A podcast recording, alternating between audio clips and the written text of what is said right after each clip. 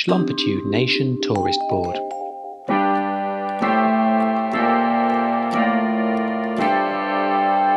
There's a Jiminy Glynn on every corner, and his name is Jiminy Glynn. Ask him your questions about anything, and I'm sure he'll give you in to the jail. To the jail. Cause we don't like people asking questions in the toy on Tuesdays. Cause it can get very noisy. And also, there's been a ban on people giving answers to questions on Tuesdays.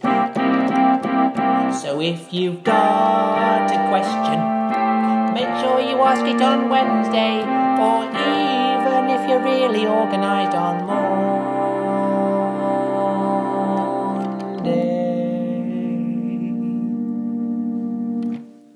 Just don't bother, I'm not interested anyway.